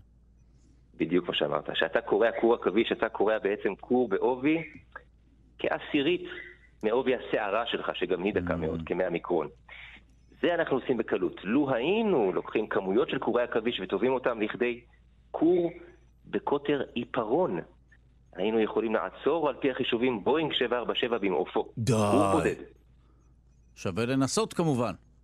פעם, בתוכנית מדע. אוקיי, מעניין. אז באמת, אז מה סוד הכסף? זאת אומרת, מה זה הכורים האלה? אלה חלבונים? איך יכול להיות חומר שהוא אה, טבעי או ביולוגי כל כך חזק? אז אני אסביר ואני שותף לתהייה שלך, אני כבר אומר. קודם כל, מה זה חוזק? חוזק זה לא במובן של קשיחות, זה לא במובן של פלדה שהיא מאוד קשה, אבל אם היא נתקלת בכוח נגדי, היא לא יודעת להימתח הרבה והיא תיכ- תיכשל. חוזק במובן של כמה אנרגיה החומר צורך לפני שהוא כושל, כשמועמס עליו לחץ. אז כור עכביש מיוחד בזה שהוא לא שייך לחומרים הקשיחים, שהם מאוד קשיחים אבל מתארחים מעט מאוד, וגם לא שייך לחומרים האלסטיים, הגומיים, שמתארחים הרבה אבל מציגים התנגדות מועטה. הוא נמצא במקום טוב באמצע, מאוד ייחודי, זה מה שהופך אותו לכל כך מיוחד. הוא נמתח עד כ-30% לפני שהוא כושל, אבל בדרך הוא צורך המון אנרגיה. בהשוואה לפלדה, שמשקללים גם את המשקל, מה שמקנים 30 קילוגרם פלדה, יקנו קילוגרם קורי עכביש. אלה המספרים. לשאלתך, נכון מאוד הפלא הזה עשוי מחומרים שבטבע הם מכונות קטנות ועדינות, אלה חלבונים. זה מאוד לא מובן מאליו ולא אינטואיטיבי, אבל זאת העובדה. וזה מה שריתק אותי. זה גרם לי לחקור את הדבר הזה כמה שנים טובות, אה, ולהבין איך אותם חלבונים שיודעים לעשות כל כך הרבה תפקידים, בהקשר של כור עכביש מתאגדים יחד, מתאספים ומייצרים סיב מאוד מאוד מאוד מיוחד. וואו, זה משהו שהוא ייחודי באמת לכבישים? אין אה, ב- ביקום עוד משהו שמייצר אה, את החומר הזה או את הסיב הזה? יש משהו קרוב, הרי אנחנו משתמשים במילה משי לא רק למשי עכביש, אלא למשי בעצם של תוואי המשי, שזה החומר שאנחנו משתמשים בו לטקסטיל כיום, אה, מה שתורבת ועבר אפסקל, גמלון, על ידי הסינים בעיקר, וזה זחל תוואי המשי. הוא מייצר כור בדיד באורך אה, כקילומטר, אם אני לא טועה, לפקעת, רציף, שחוזקו לא, לא נמצא מאחור בכלל, הוא כחצי מחוזק כור העכביש, שזה עדיין מאוד מאוד מאוד חזק. עכשיו, אנחנו מדברים פה במחקר על uh, קורי עכביש שמופקים או מיוצרים דווקא על ידי חיידקים. טוב, אז פה אני חייב קצת לקלקל את השמחה, תראה. אה, זה לא מאמר, זאת כתבה.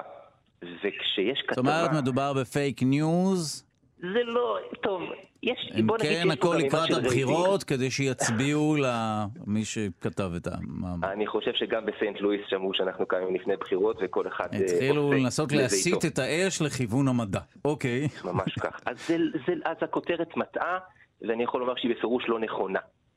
אה, אני אחזור אחורה לשני סרטים אה, שהם היו מקבילים כן. ונפגשו לאחרונה. יש את הסרט המדעי, שבא והתחיל בשנות ה-80 של המאה הקודמת ואמר, כמו שאמרת, זה עשוי מחלבונים.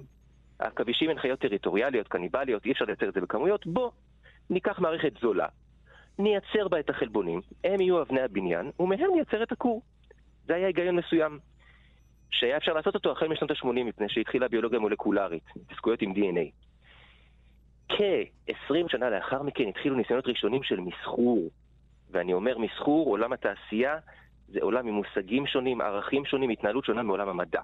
כן. אנשים באו ואמרו, רגע, אם יש אפשרות לעשות את זה, יש גם אפשרות למסחר את זה ולעשות מזה כסף. והניסיון הראשון הרציני שהיה, היה בשנת 2000. חברה שגייסה אז 400 מיליון דולר, סכומים של אז, וייצרה עדר של עיזים טרנסגניות, לא חיידקים הפעם, שהפרישו את החלבון הזה לחלב שלהן. עיזים שמייצרות קורי עכביש בחלב. הנה, עכשיו הייתה לך פה דוגמה ל follow-up לא נכון. אני לא אמרתי קורי עכביש. גם זה פייק ניוז, הכל שרשרת של פייק ניוז. אז עיזים כחולות שמגדלים אנשים ירוקים בירח. ומייצרות אבני בניין. אז מה נכון? אני מאמין שמה שאני אומר לך הוא הנכון. עד היום יודעים לייצר אבני בניין ולא סיבים. אה... לא סיבים. הסיבים שמיוצרים, מיוצרים מאבני הבניין אבל חסרי תכונות. הם לא הדבר האמיתי. אז מה מפריד, ב... זאת אומרת, מה, מה יש בסיבים עצמם מעבר לאבני הבניין? הסיבים המלאכותיים האלה? אם, אם אתה אומר שאפשר כן לייצר את אבני הבניין, אבל לא את הסיב עצמו על כל תכונותיו, אז, מה, נכון. אז מה מפריד בין uh, סתם רצף של אבני בניין לבין סיב? סדר. כמו שאני יכול לפזר mm. 30 ילדים על כר הדשא ולומר להם, ערימת ילדים, ערימת חצילים וכולם קופצים, וזה התקבצות מסוג אחד עם קשרים מסוג אחד, ואני יכול לבוא ולומר להם, יד ימין ליד שמאל, בשורה ארוכה, זה, זה העניין. אז האם אפשר להסיק... אותן אבני בניין. לא, אוקיי, זו דוגמה מצוינת. אז האם אפשר אה, להסיק ממה שאתה אומר, שבמקרה הזה החיידקים לא מייצרים את הסיבים בתצורה הסופית שלהם? הנה, זה היה שיעור מועט, דודו. בדיוק, מייצרים את אבני הבניין. והפריצת דרך במאמר שציינת הייתה שהם הצליחו לייצר אבני בניין גדולות יותר. כי בטבע הן גדולות ובאמצעים מלאכותיים אנחנו עושים אותן יותר קטנות. אז אכן זו התחלה טובה והתקדמות, אבל לא מדובר על ייצור סיבים בחיידקים. טוב, אה, הוצאת לנו את כל הרוח מהמפרשים, ביאסת לנו את השידור. אבל יש בשורה. אוקיי, אז הצלת את מצב הרוח, אם הבשורה תהיה ראויה. מה הבשורה? לא צריך להרחיק עד סיינט לואיס.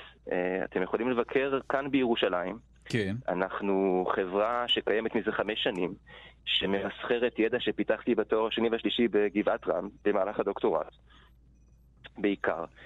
והיא יודעת לייצר קורי עכביש אמיתיים על כלל התכונות שציינתי. מה, איך? אבל אמרת שבינתיים המדע לא יודע לעשות. אם כן, שוב פייק ניוז. עשיתי לעצמי הפעם פייק ניוז, הייתי צריך לסייג את עצמי. הייתה פה איזושהי פריצת דרך לפני 15 שנים, כן. שהושגה, ובה כששמנו באותו החדר, מטאפורית, את אבני הבניין שייצרנו, הם התאספו לבד לכדי כור. לא היה צריך לטוות אותם. ויצרו כור זהה בשלל תכונותיו לכור העכביש האמיתי. ההבדל היחיד הוא שהוא הרבה יותר קצר.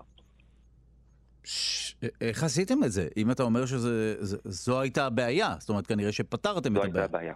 זו הייתה הבעיה, ונקטנו בגישה שהיא לא תעשייתית, של לייצר את אבן הבניין בכמות גדולה, ואז לנסות להפוך אותה לסיב באמצעים שהייתי קורא להם אונס כלשהו של חלבון עדין ורגיש, אלא אנחנו מתייחסים אליהם כמו שנקבת העכביש מתייחסת אליהם. נותנים להם להרגיש טוב, להיות בריכוז הנכון. עשינו עוד כמה קונצים. נשמע כמו קורי חופש. ממש כך. כן. טוב, שמע, זה, זה נושא מסקרן, כי בסופו של דבר, ברור שכן יצליחו איכשהו לשחזר את החומר הזה. אולי עד עכשיו זה פייק ניוז, אבל בעתיד כן אה, נוכל ליהנות מבדים שמבוססים על קורים כאלה, נכון? כי אם הטכנולוגיה הזו נמצאת בטבע, כל עולם ה mimicry הוא, הוא כזה שהוא אה, נוהג לחקות את הטבע. אני מסכים איתך בהערכה. אבל זו לא עובדה, זו הערכה. כן. יש אכן בעשור האחרון מאמץ מאוד ממוקד, גם מטעם עולם המדע, אבל גם מטעם התעשייה, קמות חברות ענק. יש סביב זה הרבה באז, הרבה מחקר, ואני מאמין שכשנמשיך להסתכל על הטבע, נלמד טוב יותר ויותר, כך שבסופו של דבר יהיו גם בדים שיישענו על תביעה של אה, סיבים בהשראת עולם הטבע, וקרוע העכביש הוא מועמד מבטיח מאוד. אז אם נתקן את הידיעה, חוקרים אמריקאים הצליחו להנדס גנטית חיידקים כך שהם ייצרו את אבני הבניין שמרכיבים, אה, אה, או מרכיבות במקרה הזה, קורי עכביש. אני, אני אנסה לדייק אותך. הם גרמו לעכבישים לייצר חלקים של אבני בניין. לחיידקים, ש... לא לעכבישים. לחיידקים, כן. שאחרי שמנקים אותם מהחיידקים, אפשר לחבר אותן יחד בהליך נפרד לאבן בניין גדולה. אבל סוף התהליך הוא אבן בניין. אבן בניין. טוב, אני מודה לך על החידוד הזה. שלום לכם, אנחנו שלושה שיודעים בכאן תרבות. תוכנית סיכום שבוע חגיגית. השבוע עסקנו במערת קבורה עתיקה ומסתורית של אחת ממלכות מצרים שהתגלתה בדרום אה, סקרה שבמצרים. המערה הזו התגלתה על ידי משלחת ארכיאולוגית מצרית, אנחנו שומעים יותר ויותר על ממצאים ארכיאולוגיים ממצרים, בין היתר כחלק מהניסיון של המצרים אה, להרוויח מחדש תיירים במקום. ובמקום עצמו, במערה עצמה, נמצא הכיתוב סטי בור, שזה כנראה שמה של המלכה המצרית ששם קבורה. הדברים פורסמו באתר המכון הצ'כי לאיג'יפטולוגיה. שוחחנו בעניין הזה עם האיג'יפטולוגית מהחוג למדע הדתות באוניברסיטה העברית, ומי שייסדה את המיזם מלכת מצרים, דוקטור רחלי שלומי חן. שלום, בוקר טוב. טוב, אז אה, אה, בואי ספרי לנו מה בדיוק גילו שם ומה נמצא במערת הקבורה הזו. אוקיי, אז קודם כל לא מדובר במערת קבורה, אלא בפירמידה. אה, אוקיי. כן, כן, יש לנו פירמידה. את הפירמידה לא גילו עכשיו. מה שכן גילו עכשיו זה את זהות הבעלים של הפירמידה, וכמו שאכן אמרת, מדובר במלכה ששמה סטי בכור, שהייתה אשתו של המלך אה, ג'ד קרייצזי מתקופת השושלת החמישית. אנחנו מדברים על המאה ה-20, סוף המאה ה-25 לפני הספירה, תחילת המאה ה-24. זאת אומרת, בערך לפני 4,500 אה, שנה. עכשיו, כשמדברים על כיתוב באיזו שפה, מה, מה זה, הירוגליפים? זו השפה שאנחנו... כן, כן, כן, זו שפה מצרית. עכשיו, היה ברור שמדובר, סליחה, כן. היה ברור שמדובר בפירמידה של מלכה. אבל זהותה של המלכה לא הייתה ידועה. הפירמידה עצמה היא יוצאת דופן, כיוון שמדובר בפירמידה שהיא בעצם העתק מוקטן של פירמידה של מלך.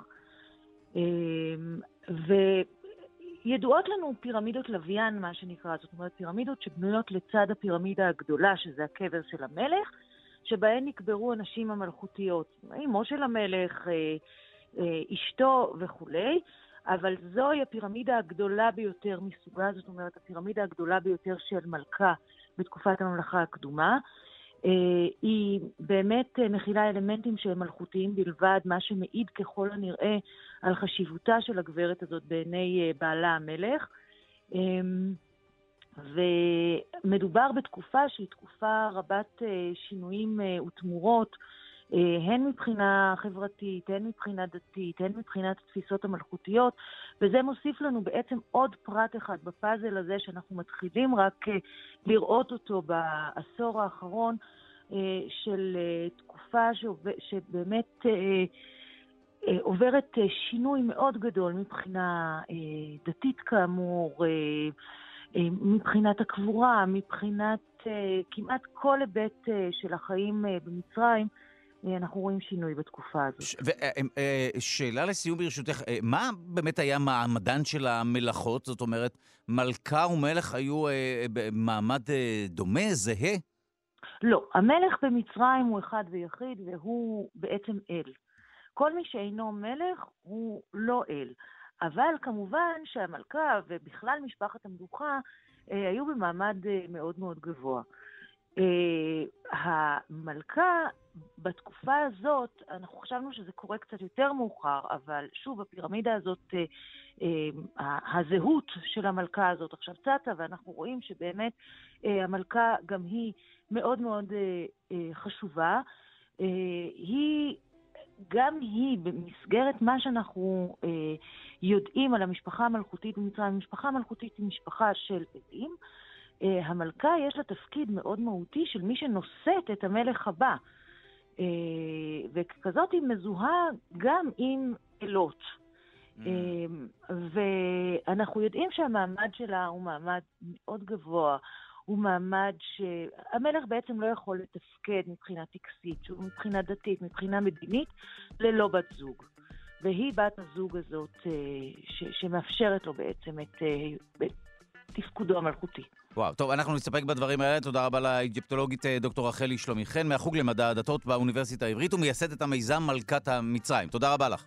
תודה רבה. שלום לכם, אנחנו שלושה שיודעים בכאן תרבות. תוכנית סיכום שבוע חגיגית. הערב, הלילה, החללית הישראלית בראשית נוחתת על הירח.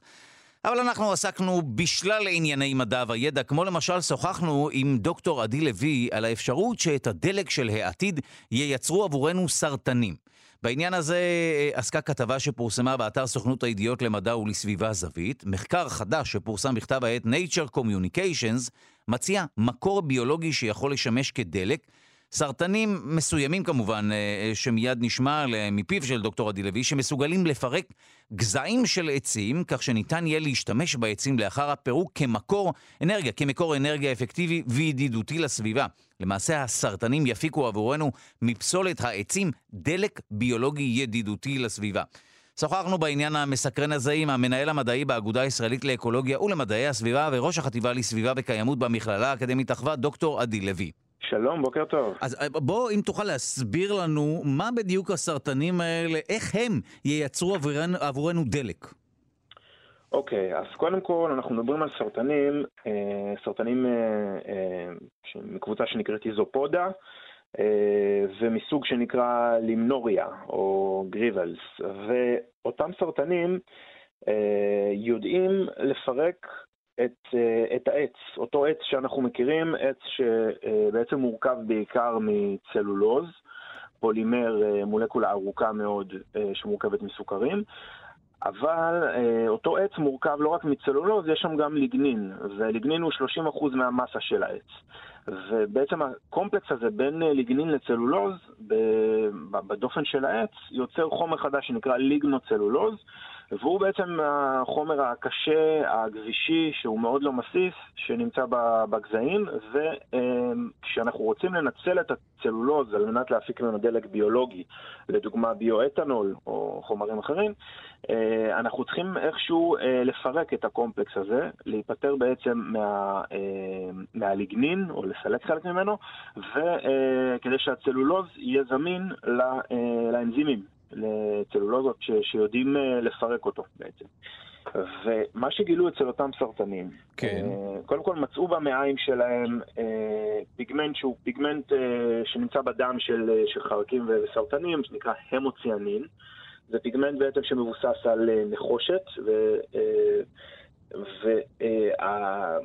מסתבר שיש איזושהי יכולת לאותו פיגמנט אה, להשתתף בפירוק של, אה, של הליגנוצלולוז לצלולוז. בעצם מצאו שהסרטנים האלה, בניגוד להרבה מאוד בעלי חיים אחרים שאנחנו מכירים, אם זה אה, מעלה גרה, פרות, כבשים, שיש להם כמה קיבות, ו- ובחלק מהקיבות יש חיידקים שבעצם יודעים לפרק צלולוז. כאן אנחנו רואים בעצם מקרה ש... ואת האמת זה גם נמצא בחלק אה, מהסרטנים האחרים שיש, או, או תולעים שקודחות בעץ. במקרה הזה אנחנו רואים שאין פה סימביוזה עם חיידקים, בעצם אותם סרטנים יודעים בעצמם, ללא שיתוף עם אה, אורגניזמים אחרים, יודעים לפרק את אותו אה, קומפלקס אה, ובעצם להקל להשתמש ב, אה, בצלולוז כמקור אנרגיה. פשוט יודעים לאכול עץ. עכשיו, אה, כמובן מאוד, אה, מאוד ייחודי, ומשערים שהתכונה הזאת התפתחה בגלל שלסרטנים קודם כל יש, יש שלט חיצוני, כמו לחרקים, עשוי מחיטין, זה גם פולימר סוכרי, וכל פעם שחרקים או סרטנים, במקרה הזה גדלים, הם גדלים עד לגודל של השריון שלהם, ואז הם חייבים להשיל את השריון ולגדל שריון חדש. בעצם, על מנת להשיל את השריון, הם מנסים לספוג כמה שיותר מהחומרים של השריון המקורי, משילים אותו, ואז מה, גם מהחומרים שהם ספגו וגם מיצירה של חומרים נוספים מייצרים לעצמם שריון גדול יותר. במקרה של סרטנים הם פשוט ממלאים את הגוף שלהם במים כדי להתנפח, ואז אה, נבנה אה, שריון גדול יותר אה, סביב הגוף שלהם, והם משחררים את המים ויש להם מקום לגדול. אה, וכאן, אה, ככל הנראה, אה, יש איזושהי, איזשהו שינוי ב... או, היכולת הזאת לפרק ולהרכיב מחדש את החיטין, שהוא גם פולימר סוכרי, כנראה שאיכשהו התרגמה גם ליכולת לפרק חומרים נוספים כמו הליגנוצלולוז. ויכול להיות שהדמיון הזה בין החיטין לליגנוצלולוז אפשר לאנזימים שמפרקים חיטין לעבור איזשהו שינוי קטן שיאפשר להם לעשות את זה אה, אצל הסרטנים. ועד כמה מה... קל אגב אה, לנצל דלק כזה? זאת אומרת, זה דלק שהוא אוקיי. אפקטיבי כמו בנזין? כי אנחנו שומעים פה ושם על באמת דלק ביולוגי. נכון, אנחנו שומעים די הרבה על דלק ביולוגי. האמת שבתחילת אה, שנות האלפיים, בעשור הקודם, היה הייפ, היה באז מאוד מאוד גדול בנושא של דלקים ביולוגיים. אה, גם אה, דלק ביולוגי מאצות וגם דלק ביולוגי מגידולים חקלאיים שבעצם אנחנו מפיקים מהם מזון, כמו קנה אה, סוכר ותירס, ומהם מפיקים ביואתנול. Uh, הבעיה, כש, כשמשתמשים בגידולים חקלאיים כאלה, אז זה גם תופס הרבה שטח וגם בא על חשבון uh, חלק מהתוצרת שהולכת uh, למזון בעצם, זה מעלה את מחירי המזון. כן. ובמקרה הזה, במידה ויצליחו לייצר את האנזימים האלה, וכמובן לא להשתמש באותם סרטנים, אלא ממש לחקות את התהליך וליצור... Uh, פרמנטורים, אה, אה, מערכות, אה, מערכות תעשייתיות לייצור של, של דלק מאותם מעצים. במידה וזה יצליח, אז אפשר יהיה לקבל כאן מקור נוסף להפקה של, של ביואתנול וחומרים נוספים, ומקור שכיום הוא לא זמין, כי קשה היום מאוד, יש דרכים אחרות גם, אבל קשה מאוד היום להשתמש בעץ על מנת להפיק ממנו דלק נוזלי ביולוגי. וואו. אה, ולכן זה יכול להיות מאוד מאוד מעניין. רק כמובן צריך אה, לעשות אה, גמלון של התהליכים ולראות ש- שמצליחים לייצר מזה בעצם כמויות משמעותיות יותר של דלק מאשר בסקאלה קטנה של מעבדה. טוב, אנחנו מודים לך על השיחה הזו, המנהל המדעי באגודה הישראלית לאקולוגיה ולמדעי הסביבה וראש החטיבה לסביבה וקיימות במכללה האקדמית אחווה, דוקטור עדי לוי. תודה ולהתראות. שלום לכם, אנחנו שלושה שיודעים בכאן תרבות. תוכנית סיכום שבוע חגיגית. אה, השבוע עסקנו בשאלה מדוע אנחנו נפרדים זה מזה, אה, מדוע מערכות יחסים מסתיימות. אה, במסגרת הפינה שלנו מדע האהבה. פרופסור אהרון בן זאב סיפר לנו בדיוק מהי הסיבה שבשלה אנחנו נפרדים מבן או מבת הזוג. פרופסור אהרון בן אה, זאב הוא חוקר רגשות ואהבה מהחוג לפילוסופיה באוניברסיטת חיפה, ולשעבר נשיא אוניברסיטת חיפה. שלום רב דודו. טוב, מדוע אנחנו נפרדים? שאלת השאלות, לא? ולמה זה קורה כל כך הרבה פעמים אה, ובאופן תדיר? כן, ה- אנחנו נפרדים מכיוון שבחברה שלנו יש המון אה, אופציות, האופציות הן מאוד אה, קלות להשגה, קל אה, לצאת מיחסים, קל להיכנס ליחסים. זה טוב או לא טוב? אני מנסה להבין. קשה לשמור על יחסים לאורך זמן, זאת הבעיה. כאשר הכל קל, אז קשה להישאר לאורך זמן, וזאת הבעיה ביחסים הרומנטיים היום. אבל כאשר אנחנו נפרדים, אני רוצה לעמוד על שני סוגי אה, פרידות. פרידה אחת שהיא עזבה אותך לעבור מישהו אחר. פרידה אחרת שהיא פשוט נמאס, לך, אה, נמאס לה ממך. איזה משני סוגי הפרידות האלה כואבת יותר? זה זו שהיא עזבה אותך למישהו אחר, או זו שהיא עזבה אותך כי פשוט נמאס לה ממך? שמע, בדרך כלל היא עוזבת אותך כי נמאס לה ממך ומיד עוברת למישהו אחר, ולכן זה די מתלכד. אבל לא, אני- לא, אבל... אה, אה, אבל השאלה- ברור שיותר מעליב שזה לטובת אה, אה, מישהו אחר, לא? כן, כן. כן, אתה, אה, כי אתה אומר, מה, אה, מה יש. לו שאין לי? התשובה הזאת, שאלתי די אנשים אה, את השאלה הזאת, כמעט רובם אמרו את התשובה הזאת. כן. למה אתה צודק? יש פה עניין של השוואה. ההשוואה היא שלא רק שהפסדתי אותך, אלא הפסדתי את, בתחרות למישהו אחר, הוא ניצח אותי, ואני בעמדה נחותה, וזה בדיוק מה שעומד ביוצא- ביסוד קנאה. אגב, אתה מדבר גם על מצב הפוך, נכון? שגבר עוזב אישה ואישה ברור, עוזבת גבר ברור, וכולי, ברור. אין הבדל, דבר. כן. אותו הדבר. ודאי, וגם במערכות יחסים של גבר לגבר אישה ואישה, ובכך כיס- כיסינו את כן. הכל. בדיוק. זהו, אה, אה, תודה. אני שואל פשוט, האם, מה, מה יותר קשה פה? ההיבט ההשוואתי או ההיבט המוחלט שפשוט אה, נמאס ממך? הראיות הפסיכולוגיות הן לא חד... לא חד משמעיות, יש פה ויכוח. לפני, מישהו טען שהעזיבה, הפרידה, הדחייה על רקע זה שנמאס לה היא יותר כואבת כי אין פה אפשרות אה, לחזור. היא רואה אותך כל כך נחות שאפילו אין, אין לה שום מישהו אחר, הרי היא לא רוצה זאת אומרת, להיות גם איתך. אה, ב- להיות לבד עדיף עליך. זה- זה בדיוק, המצב בדיוק. שלך. כאילו אתה הנה. כלום. אפילו לבד, אני שאין כבר לך שום דבר אה, אחר. מי שאחראית על הביצוע הטכני חן עוז מצחקקת ברוע. כן, הנה, אוקיי. הסגרתי אותך. אוקיי. כן. אוקיי, אז זה, זאת הגישה האחרת. לפני זמן קצר, כמה חודשים, כן. התפרסם מחקר אמפירי בנושא הזה, ששאלו אנשים, תנסו לדמיין, תיזכרו, או ת, אה, מה התנסיתם לאחרונה, איזה סוג פרידה אה, עצובה יותר, והתשובה הייתה ברורה, הפרידה, הדחייה על רקע השוואה שיש מישהו אחר. כן. זה יותר פוגע כי הרגשות באופן כללי הם רגשות שנובעות מהשוואה. ההשוואה היא מאוד חשובה בחיינו, ואנחנו לא רוצים... כן, להיות- האגו, ברור. באגו, פוגע יותר באגו. כן. השאלה היא בדיוק, מה פוגע יותר באגו?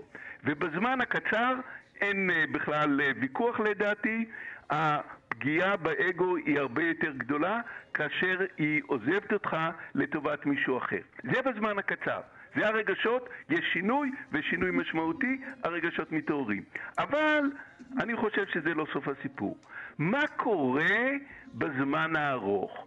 כלומר, ב, אה, לאורך זמן, כאשר יש אהבה גדולה לאורך שנים, ואחרי שנים שלפחות אה, אתה אוהב אותה מאוד, היא פתאום מודיעה לך שהיא עוזבת אותך לא למישהו אחר, כי היא פשוט נמאס לה ממך. פה יש עניין של אי התאמה. יש לנו אה, העזיבה שנמאס לה זה פשוט אי התאמה. ובזמן הקרוב אתה יכול להגיד אי התאמה, אז זה בסדר, אנחנו לא מתאימים, היא רוצה ללכת דרכה, אני אלך על דרכי, לא פוגע באגו, לעומת זאת אם היא אה, בוגדת עם מישהו אחר פוגע. אבל בזמן הארוך, כן. אי התאמה אומר סיום אה, יחסים עמוקים שאתה מאוד אה, מעריך אותם.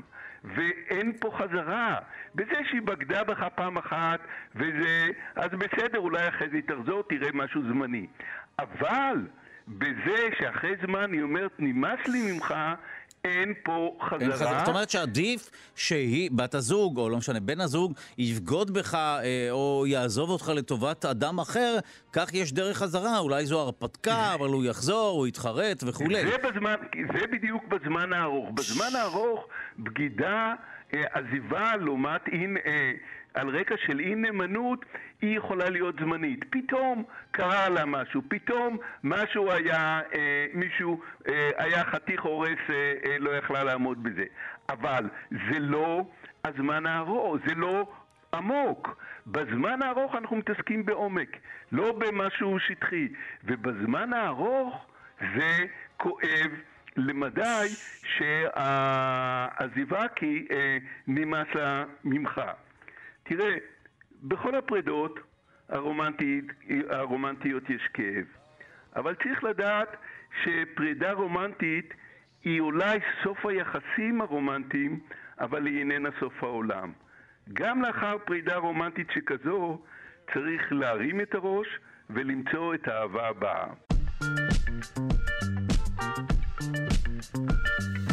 שלום לכם, אנחנו שלושה שיודעים בכאן תרבות. תוכנית סיכום שבוע חגיגית, סיימנו את השעתיים שלנו. אלה העניינים המרכזיים שהיו אצלנו השבוע. אנחנו מזכירים לכם שהלילה היסטוריה ישראלית בחלל. החללית הישראלית בראשית נוחתת על הירח, זה יקרה בין השעה 10 ל-11 בלילה. אתמול בוצע התמרון האחרון של החללית הישראלית בראשית, הכוונה היא להפעלת המנועים האחרונה, כמובן לפני הנחיתה לירח. החללית הישראלית אה, חגה סביב הירח, אתמול תמרון אחרון לקראת הנחיתה, הלילה זה קורה.